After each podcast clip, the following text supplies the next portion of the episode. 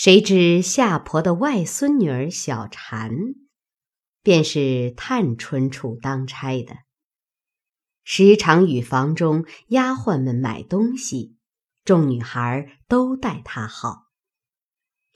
这日饭后，探春正上厅理事，翠墨在家看屋子，因命小婵出去叫小妖买糕去。小婵便笑说：“我才扫了个大院子，腰腿生疼的，你叫别的人去吧。”翠墨笑道：“我又叫谁去？你趁早去，我告诉你一句好话，你到后门顺路告诉你老娘，防着些儿。”说着，便将爱官告他老娘的话告诉了他。小婵听说，忙接了钱，道：“这个小蹄子也要捉弄人，等我告诉去。”说着，便起身出来，至后门边，只见厨房内此刻守闲之时，都坐在台阶上说闲话呢。夏婆亦在其内。小婵便命一个婆子出去买糕，她且一行骂，一行说，将方才的话告诉了夏婆子。夏婆子听了，又气又怕，便欲去找爱官问他，又要往探春前去诉冤。小婵忙拦住说：“你老人家去怎么说呢？这话怎么知道的？”可又倒腾不好了，说给你老人家防着就是了，哪里忙在一时儿？正说着，忽见方官走来，扒着院门，笑向厨房中柳家媳妇说道：“刘婶子，宝二爷说了，晚饭的素菜要一样凉凉的、酸酸的东西，只不要搁上香油，弄腻了。”柳家的笑道：“知道，今儿怎么又打发你来告诉这么句要紧的话呢？你不嫌阿子进来逛逛。”方官才进来，忽有一个婆子手里托了一碟糕来。方官细说：“谁买的热糕？我先尝一块儿。”小婵一手接了，道。这是人家买的，你们还稀罕这个？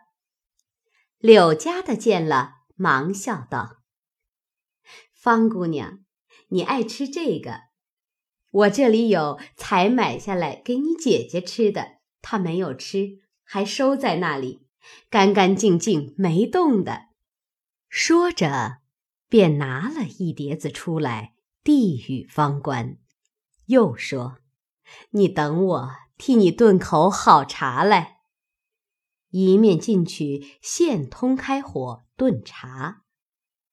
方官便拿着那糕，举到小婵脸上，说：“谁稀罕吃你那糕？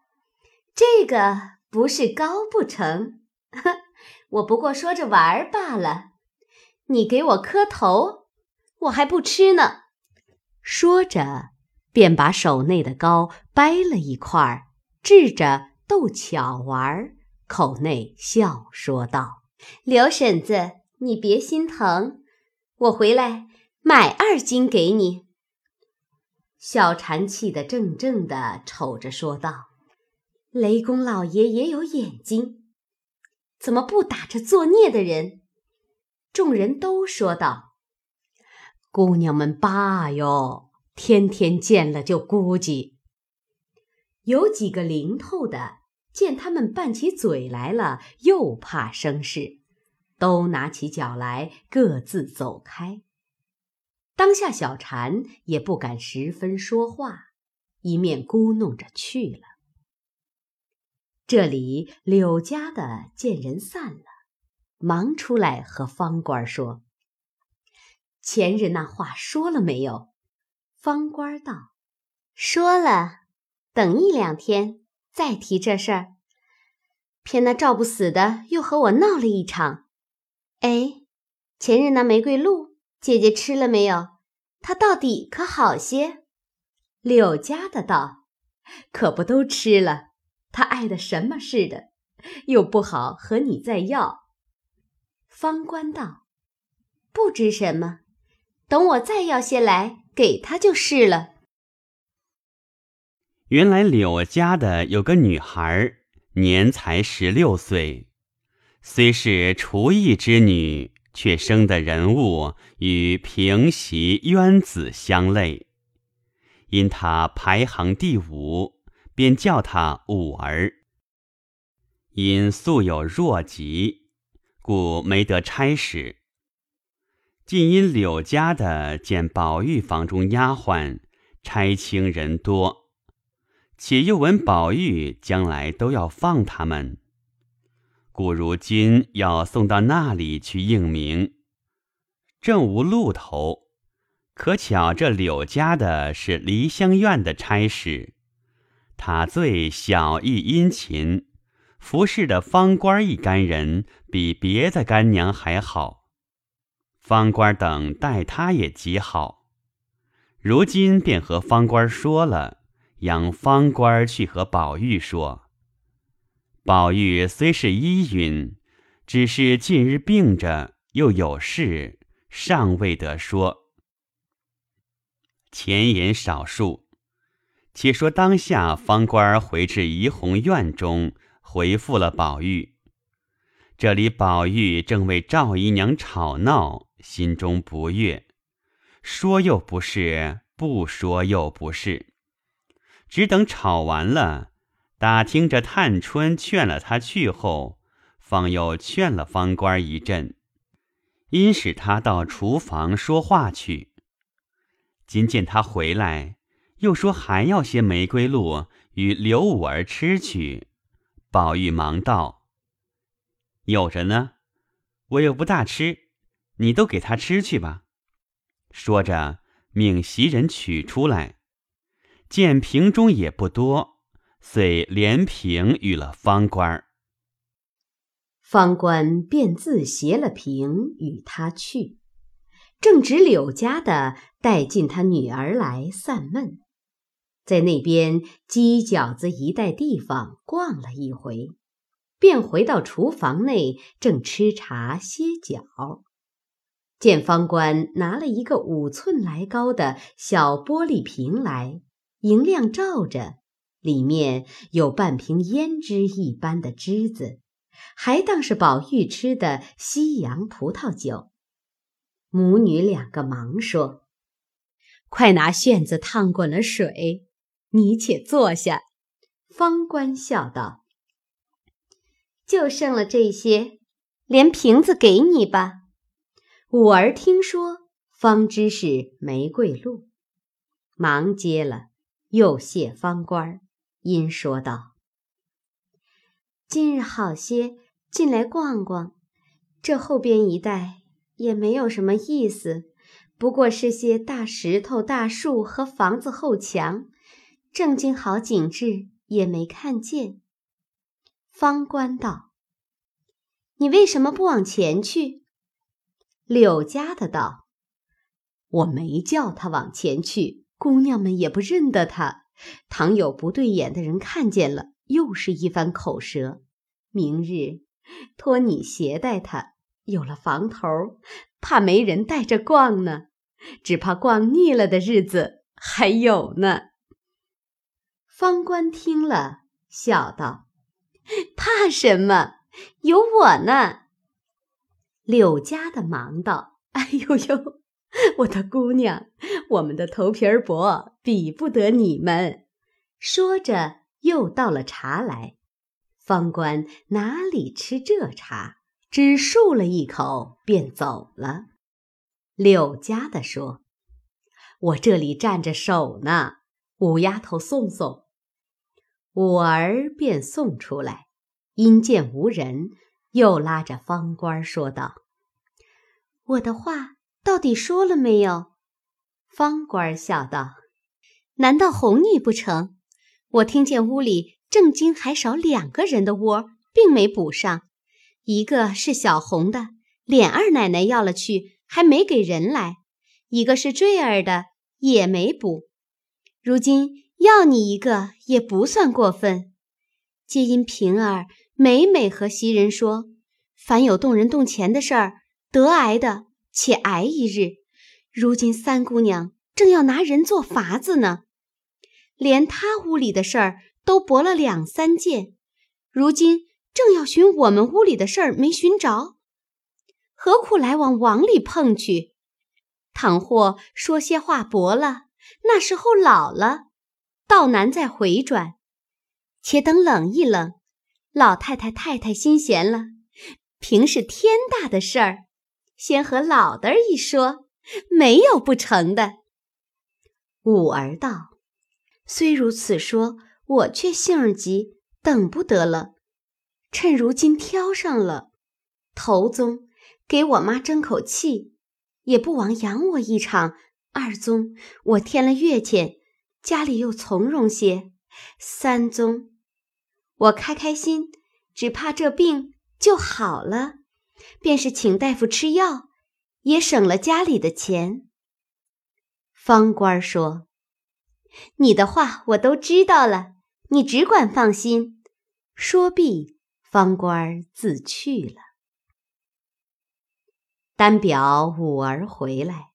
与他娘深谢方官之情，他娘因说：“再不成望得了这些东西，虽然是个尊贵物，却是吃多了也冻热，竟把这个倒些送个人去，也是大情。”五儿问：“送谁？”他娘道：“送你姑舅兄弟一点儿，他那热病，也想这些东西吃。”我倒半盏给他去。五儿听了，半日没言语，随他妈倒了半盏去，将剩的连瓶便放在家伙橱内。五儿冷笑道：“哼，依我说，竟不给他也罢了。倘或有人盘问起来，倒又是一场是非。”他娘道：“哪里怕起这些来？”还了得！我们辛辛苦苦的里头赚些东西，也是应当的。难道是做贼偷的不成？说着不听，一进去了，直至外边他哥哥家中。他侄儿正躺着，一见这个，他哥哥嫂子侄儿无不欢喜，现从井上取了凉水，吃了一碗。心中爽快，头目清凉，剩的半盏用纸盖着，放在桌上。可巧又有家中几个小厮，同他侄儿素日相好的伴儿，走来看他的病。内中有一个叫做钱怀，是赵姨娘之内亲，他父母现在库上管账。他本身又派跟贾环上学，因他手头宽裕，尚未娶亲，素日看上柳家的五儿标志，一心和父母说了，娶她为妻，也曾央中保媒人再次求告。柳家父母却也情愿，怎奈五儿执意不从，虽未明言。却已终止，他父母未敢应允。